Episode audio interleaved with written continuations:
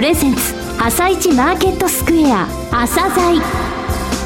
この番組は企業と投資家をつなぐお手伝い、プロネクサスの提供でお送りします。皆さんおはようございます。アシスタントの長野静香です。それでは早速 MCP アセットマネジメント証券チーフストラテジストの井上哲夫さんと番組を進めてまいります。井上さん、よろしくお願いします。よろしくお願いします。さて、17日のニューヨーク株式市場でダウ工業株30種平均は3日続伸し、前の日に比べ34ドル95セント高の 15,529 ドル73セントと、8月5日以来およそ1ヶ月半ぶりの高値で終了しています。一方、外国為替市場で円相場は5営業日ぶりに反落し、前の日に比べ10銭円安ドル高の1ドル99円10銭から20銭で終了しています。いずれの動きも18日の FOMC アメリカ連邦公開市場委員会の結果発表を控え、様子見ムードが強い中の動きと言えそうですが。そうですね、ダウこれで直近14日間で11勝3敗、結構テクニカル的には出遅れがあったところが高値警戒感のところまで来てますけれどもね、はい、マーケットの中で FOMC を織り込んでいくという動きが出てるんだと思います。後半の部分はアメリカと日本、それぞれのマーケットについてちょっとお話しいたします。はい、後半もよろしくお願いします。続いては朝鮮今日の一社です。朝鮮今日の一社、本日は証券コード2427、東証一部に上場されているアウトソーシングさんにお越しいただきました。お話しいただきますのは代表取締役会長兼社長でいらっしゃいます土井春彦様です。本日はよろしくお願いします。よろしくお願いいたします。まず簡単に私の方から御社のご説明をさせていただきます。派遣請負のアウトソーシング事業が主業です。設立は1997年、設立7年目の年2004年にジャスダックに上場されました。で、昨年3月12日ですね、東証2部に市場外、そして今年、1年後ですね、3月12日に東証1部上場となりました。社員数が1万3000人、グループとして傘下に国内で15社海外に20社を抱えるアウトソーシングのリーディングカンパニーとしてご紹介してよろしいかと思いますが、リスナーの方にですね、もう一つ覚えていただきたいのが、アウトソーシングの会社というのは現在ですね、総務省の産業区分で35社あるんですね。で、その35社の中で経団連の会員として初めてですね、この業種から、雇用委員会、労働法規委員会の委員も務められまして、業界全体のですね、オピニオンリーダーとしての存在というものが、非常にその、同業の皆さんからも、その頼もしい存在として映っているというのが御社です。ですので今日は、御社のお話、また業界全体のですね、お話をお聞かせいただければと思っております。さて、アウトソーシングと言いますと、電気機器、輸送用機器という代表的な業種から、始まって、今はもう幅広い業種にニーズがあると思います。そのメーカーのニーズにですね、変化というものがここ数年で出ているか、そういう業界全体のお話というのをお聞かせいただけますでしょうか。はい、そうですね、このメーカーニーズにつきましては、はい、このリーマンショックを境にやはり大きく変化をしております。はい、と言いますのは、リーマンショック前いうのはほとんどのメーカーいうのは拡大路線いうのを辿っておりました。拡大のための人をですね、はい、我々業者に依頼するというこういうニーズでした。従いまして、その拡大と人の供給いうのはセットになっておりまして、はい、メーカーは確実にその人を供給したいと、はい、供給できないと拡大できないと、こういうことで複数業者を活用してね、良いドンで競争させて確実に人を入れるというような、はい、ニーズでした。で、このリーマンショック以降はですね、はい、ほとんどのメーカーが拡大路線から現状維持とか、はい、場合によってはこう縮小していく中で効率を追求していくというようなものに変わっておりまして、はい、で、その効率のための再編とかね、はい、あるいは海外移管とか、そういったものを我々と一緒にその課題を解決していくというようなニーズに変わって、はい、完全にパートナーとしてのニーズでしかも高度化多様化しているというのを感じております。なるほど、コンサルティングじゃないですけれどもね、はいはい、一緒にその問題を解決していける業者が求められていると、はいはいはい、そうです。場合によってはそのメーカーの余剰的な人員を我々が引き取ると、ね、逆にメーカーから人を供給していただくと、はい、そういうようなスキームも出てきております、はいはい。御社の売上高をですね、業種別に見てみますと、輸送用機器が 30%、はい、電気機器関係が 19%、はい、輸送用機器の方が高いんですね、はい、これ実はここのバランスっていうのは結構収益にですね、はい、ここ数年やはり直結してまして、はいはい、輸送用機器が大きいというのは良かったですね、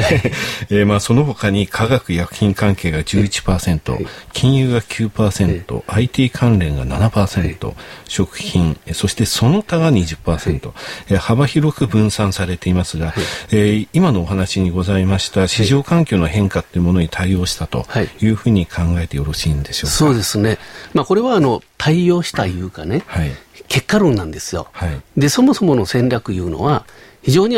生産現場いうのは変動ボラテリティが高いですから、は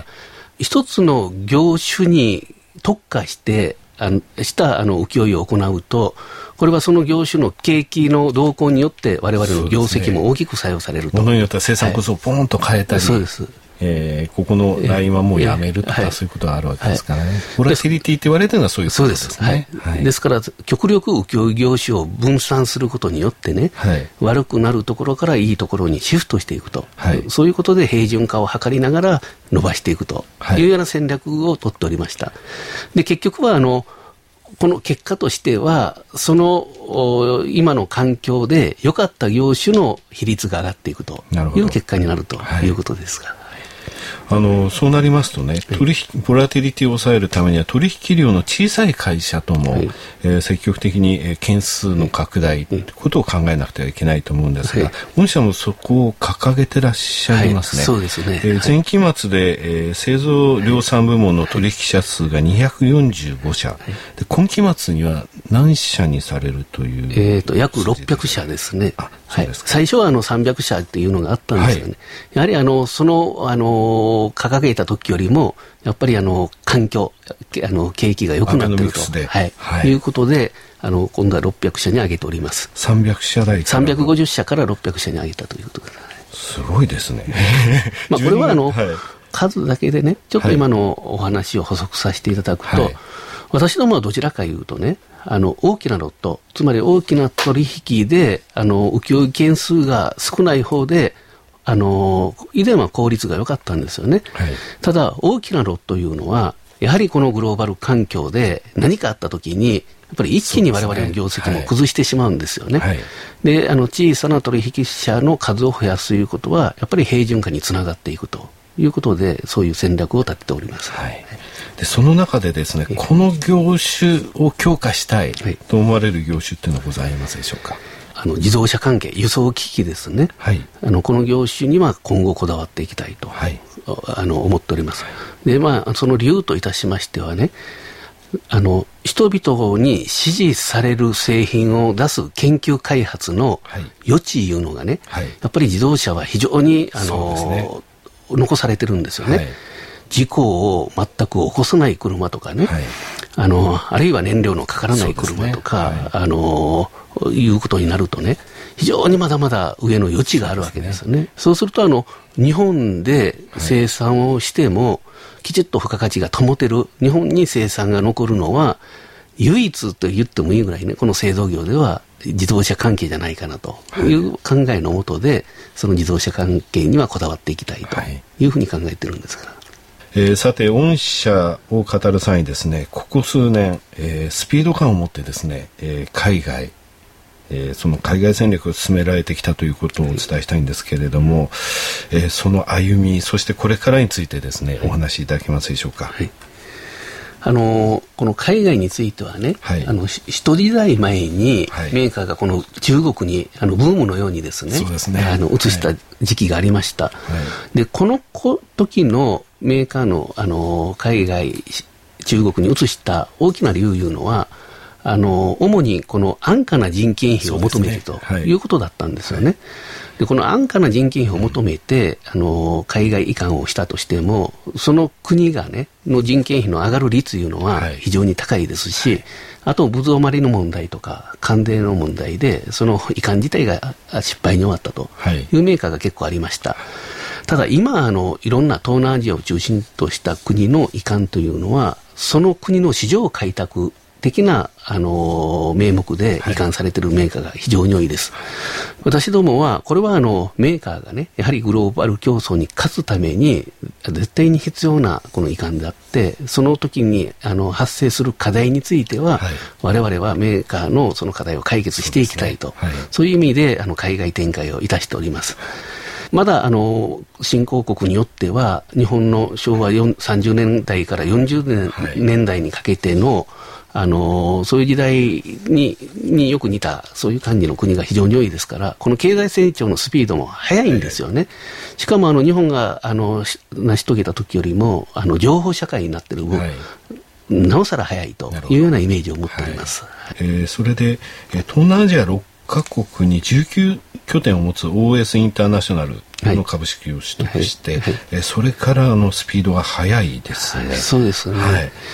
我々の場合は ASEAN 地域なんですがに進出するときの課題としてはね大きく分けて2つあります。一つはその国でのライセンスです。そうですね、やはりね新興国でライセンスを取ろうとすると日本のように ね簡単にはいかないんですよ、はいですね、はい、でまずそれが一つです。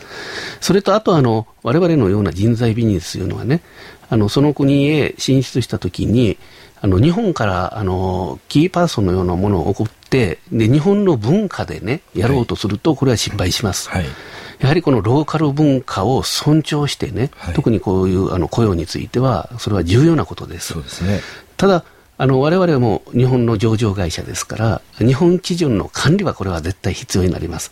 そのどちらも理解したギリギリのねコントロールができるようなパートナーいうのがやはり必要なんですよね、はい、でそのライセンスとそのパートナーの獲得ということでこれはMA を中心にしましてね、はい、OS インターナショナルはそのライセンスもそういうパートナーも持ってたと、前期の海外売上高ですが45億円でしたけれども今期は73億円を目指していらっしゃいますね。そうですね、はい、これ売上全体に占める比率で言いますと、はい、10.9% から 14.6% に拡大することになります、はいはいはい。さて業績面にお話を移らせていただきますけれども、はい、売上高につきましては今期見込みも含めて、過去4年間 58% 増 14% 増 30% 増 19% 増と4年で 2.8 倍になる計算ですね。今期は500億を見込んでいらっしゃると、はい、また経常利益もこの2年間で 64%、38% と急拡大しております、はい。それでですね ROE 直近の3期の平均取りました。これ3期ともプラスの会社って3500社のうち2500社ぐらいなんですが、このうち御社の順287位、それから配当の方ですけれども、配当成功もですね3期平均で 30.26%、それにこの ROE をかけますと、DOE の3期平均は 4.77% なんですね。株主恩から 4.77% の利益を配当として出したと、これですね3期とも配当してなおかつ配当成功は 100% 未満の健全配当を行っている会社の中での順位は135位ですね。ですので3500社ぐらいの中で135位というその、株主に対する、還元配当姿勢というのも非常に優れた会社だというふうに思われますが、最後になりましたがリスナーの皆様に向けて一言お願いいたします。はい、我々の事業というのはBS の重たい、固定資産につながるような投資は必要としておらず、はい、人への投資が主な投資になっております。でその投資した人が短い周期でまた新たな利益を生んでくれるというようなこういうビジネスでございますのでぜひ長い目で見守っていただければと思いますのでよろしくお願いいたします。土井様どうもありがとうございました。ありがとうございました。なお、今日の一社のロングインタビューも番組ホームページからお聞きいただけますが、さらに井上さんにアウトソーシングについてお話しいただきます。はい、アウトソーシングさんですけれどもね、この会社、35社ある日本のアウトソーシングの会社の中で、オピニオンリーダーなんですね。はい、今日お話しいただきました、会長というものがこの業界を引っ張ってきたという、非常にですね、オピニオンとして、優れたもの、またこの業界の確立、社会的な立場というものを作ってこられた方です。そういう部分ですね、ロングインタビューとか、また取材後期の方で書かせていただければと思います。はい、そちらの方もぜひご覧ください。それでは一旦お知らせです。